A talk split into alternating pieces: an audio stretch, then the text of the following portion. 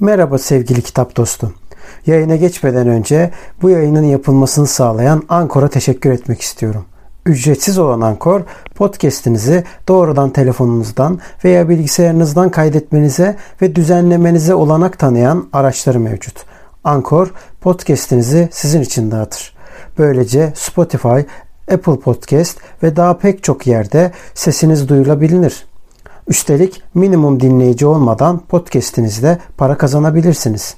Tek bir yerde podcast hazırlamak için ihtiyacınız olan her şey Ankor'da.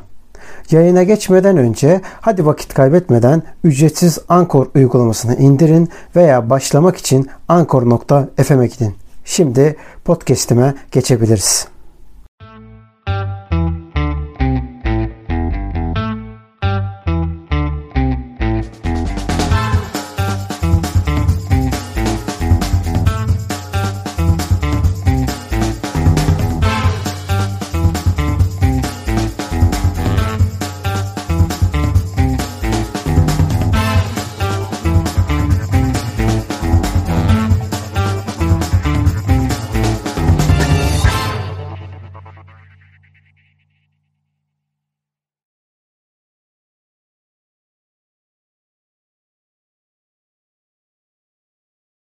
Dostlar selamlar. Yayınımızı Yağmur Yayın grubundan çok güzel bir kitapla açıyoruz. Onların da kitap desteğiyle bu yayına başlatıyoruz. Dünyanın en kötü avukatı. Atay Sözer'den zaten karşımızda. Hoş geldiniz hocam. Hoş, hoş bulduk merhaba. Ve bunu belirtmeden ne olmaz? Rıfat Ilgaz gibi usta bir yazarın Cide Belediyesi tarafından yapılan bir edebiyat Onun adına verilen bir yarışma. Evet. Orada e, 2021 yılının öykü yarışması.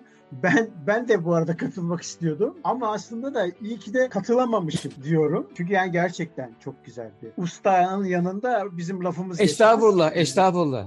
Gerçekten e, çok güzel bir şey. Samimiyetle söylüyorum bayıldım yani. Çok teşekkür ee, ederim. Kitap hakkında çok ufak bir bilgi verirsem eğer bir ismi gibi dünyanın en kötü avukatı olarak kendini tanımlayan, tanıtan daha doğrusu öyle de hisseden bir avukatımız var ve bu avukatı aslında hiç de hesaplayamadığı başka şeylerle bence en güzel avukat olduğunun ispatı olan bir yönüyle de tabii ki bu bir ana tema oluyor. Alt metindeki yazılanları konuşacağız. Kitap bu şekilde başına gelenler, cemaatler var, adalet sistemiyle alakalı sıkıntılar var. Bunun yanında tehditler var. Can güvenliğinde sıkıntılar var vesaire ve güzel bir İsmet isminde bir karakter gibi. Evet, ee, en sevdiğim karakter o aslında. Evet, Müthiş. Araba var. Evet, araba evet, isim. otomobil. Evet, bir Volkswagen'imiz var. Ya marka diye söylemiyorum. Evet, Kaplumbağamız var. Çok da güzel bir aracımız var onun sayesinde ve bir stajyer avukat ile bir de cemaatlerden aslında sıtkı sıyrılmış bir kadın karakterimiz var. Bunların yaşadığı ortak ama ana temada avukat ve stajyerin yaşadığı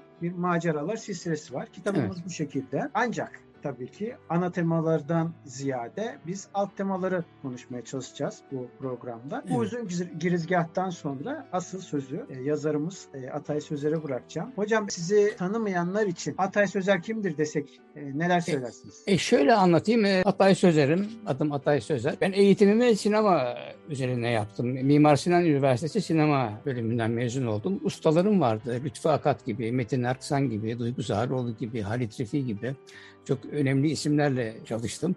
Burada senaryo yazmayı öğrendim. Bir süre reji asistanlığı yaptım. Bir süre senaryo, yazarlığı yaptım. Sinema filmlerine yazdım. E, dizi filmler yazdım. Daha sonra mizah mizah yazıları yazıyordum. Ve mizah dergileri çıkartıyoruz kendimizce. Bir grubumuz var. Homur Mizah Dergisi diye bir mizah dergisi çıkartıyoruz. İlginç bir dergi bu.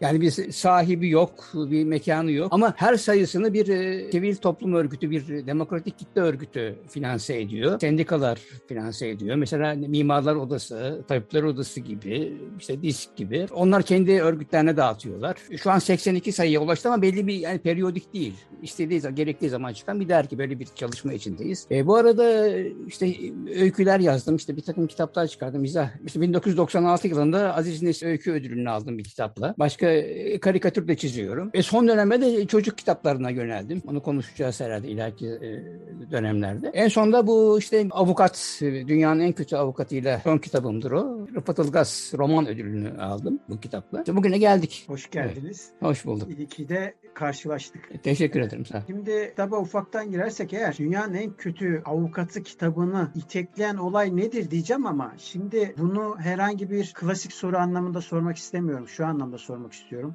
Aslında olay örgüsüne baktığımız zaman yani bir şey kitabı değil. Herhangi bir yabana atılacak bir kitap değil. Edebi metin anlamında ayrı, işlediği konular anlamında da ayrı. Teşekkür ederim.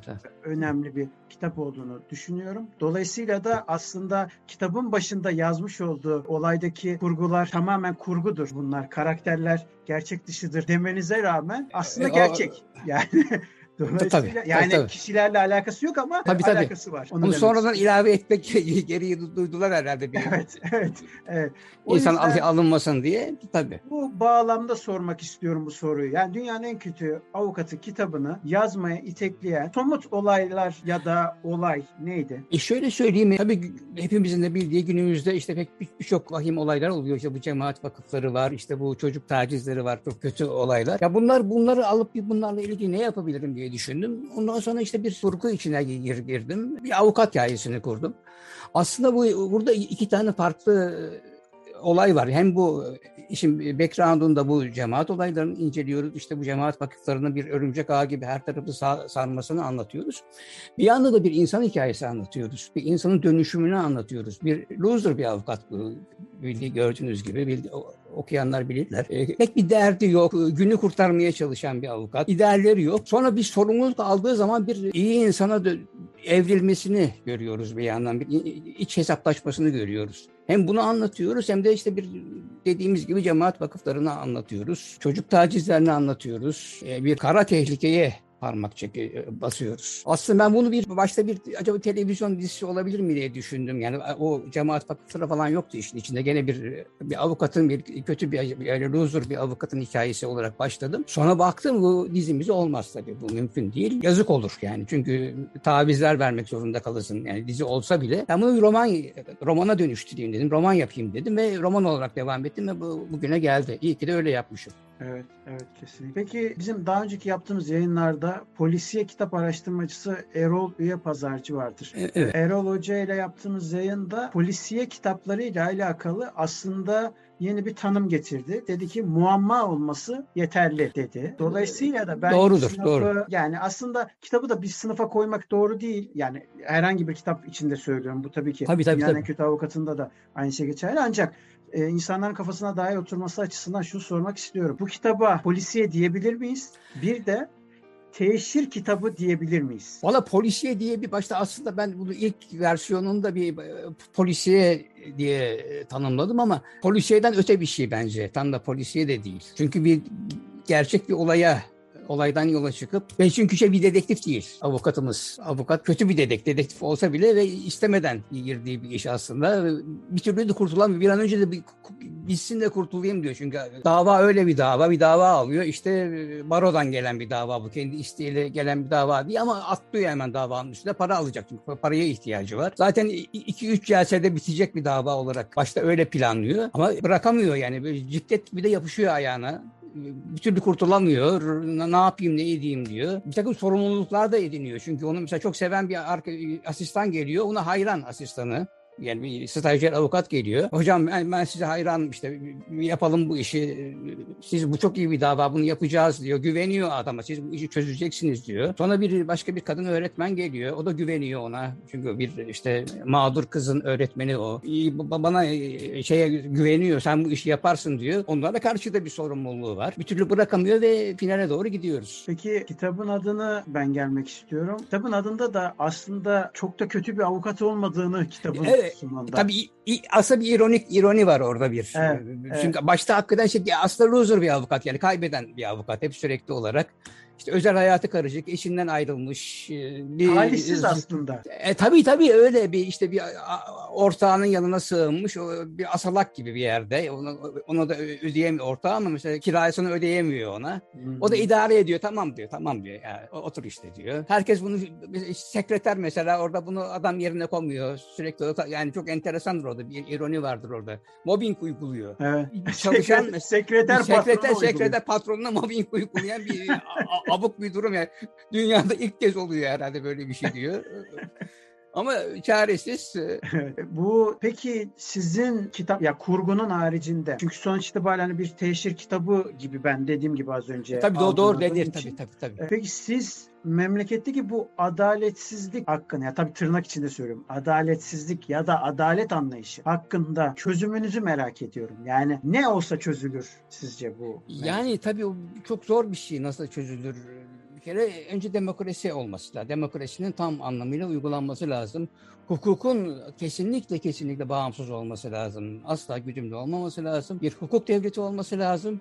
Bence en, en başı o hukuk devleti olması lazım. Tam anlamıyla işte yar, e, yargıçların bağımsız olması lazım. Ko- e, Korkmadan girmesi lazım. Yürekli mesela öyle yargıçlar da var mesela kitabın içinde. Ama Evet. onlar da işte hep sürgün ediliyor falan, ayağa kaydırılıyor falan. O sistem bozuk olunca zaten her şey karışıyor. Evet, evet, evet. Tabii. Hukuk sisteminin e, önce önce hukuk sistemi. Hukuk e, hatta şöyle diyoruz e, kitabın e, mottosu e, bırak adalet yerini bulsun, isterse kıyamet kopsun. Hakikaten çok e, Evet. beni çok e, beni etkileyen bir sözdür o. Sizin başka kitaplarınızda da öyle böyle ufak da olsa uçan E, e, salyangoza e, söyleyecek. Mot, giriş. mottolar, mottolar kullanıyorum öyle. Var aslında o- Severim. Tabii. Evet. Bu aslında kitabın özeti gibi oluyor. O bir Tabii cümle. tabii tabii. O, zaten o bir dramatik bir eser yaparken önce yani bir mottodan yola çıkmakta fayda var. Yani bir şiirden bir dize olabilir, bir atasözü olabilir, kendi bir cümleniz olabilir.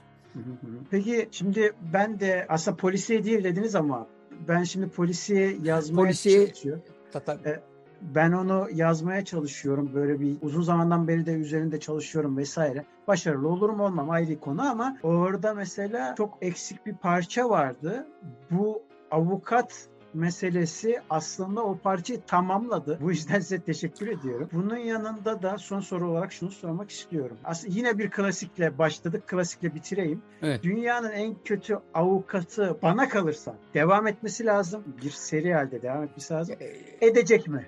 Diye de sorayım. Valla şunu söyleyeyim aslında düşündüm e, edebilir tabii yani o ikinci bölümde ama ona ona uygun bir çatı bulmam lazım. Yani çünkü bu e, Aykut'un maceraları gibi işte bir, avukat bundan sonra ne yapabilir? Evet. Niye ol, o- olabilir tabii. Ama daha şu an erken şunun dışında. Anladım. anladım. Çünkü şey, çok sevdiğim bir karakter çünkü Aykut. O iyi, iyi de bir diğer karakterler de iyi çünkü onun. Evet. E, Stajyeri var işte bir e, hanım arkadaşı ol, oldu. Böyle bir güzel bir ilişki var. Bir de bir aşk hikayesi de var tabii. Güzel bir başlayan bir aşk hikayesi başlıyor. Aslında bir, bir- güzel bir şey çıkabilir tabii. Niye olmasın? Bana göre polisiye olmayan bir polisiye kitabı olmasıyla edebi olarak da çok hızlı bitirebileceğimiz. Ben özellikle yavaş okudum. Onu da itiraf etmek istiyorum. Kasıtlı olarak yavaş okudum. Çünkü bitmesini istemedim. Yani e, Ya az çok güzel o. Şey yaptı. Aa, çünkü bir- tabii bir de benim tabii o senaristliğimden kaynaklanan bir şey. Ben e, genelde görsel yazıyorum. Fazla böyle bir edebi cümleler falan kurmuyorum. Yani onu okurken kafanızda o bir film seyreder gibi seyrede okuyabiliyorsunuz. Kafanızda o karakterler, Aykut'un karakteri nasıl bir adamdır, şekli şemali nasıldır. Şimdi bu sahneden sahneyi tarif ediyorum. Aa, kafanızda canlanıyor. Onu görüyorsunuz. Yani film seyreder gibi. O da keyifli. Yani okumayı kolaylaştıran bir üslup sanıyorum. Peki hocam çok teşekkür ediyorum. Çok sağ olun. E, Ben tekrar kitabı göstereyim. Dünyanın en kötü avukatı. Avukatı. kitabı. Ki Bence öyle değil. Onu tekrar belirteyim. E, Buradan bu yayının olmasına vesile olan Yağmur Yayın grubuna tekrar teşekkür ediyoruz. Görüşmek üzere. Kendinize. Teşekkür ederim. Sağ olun.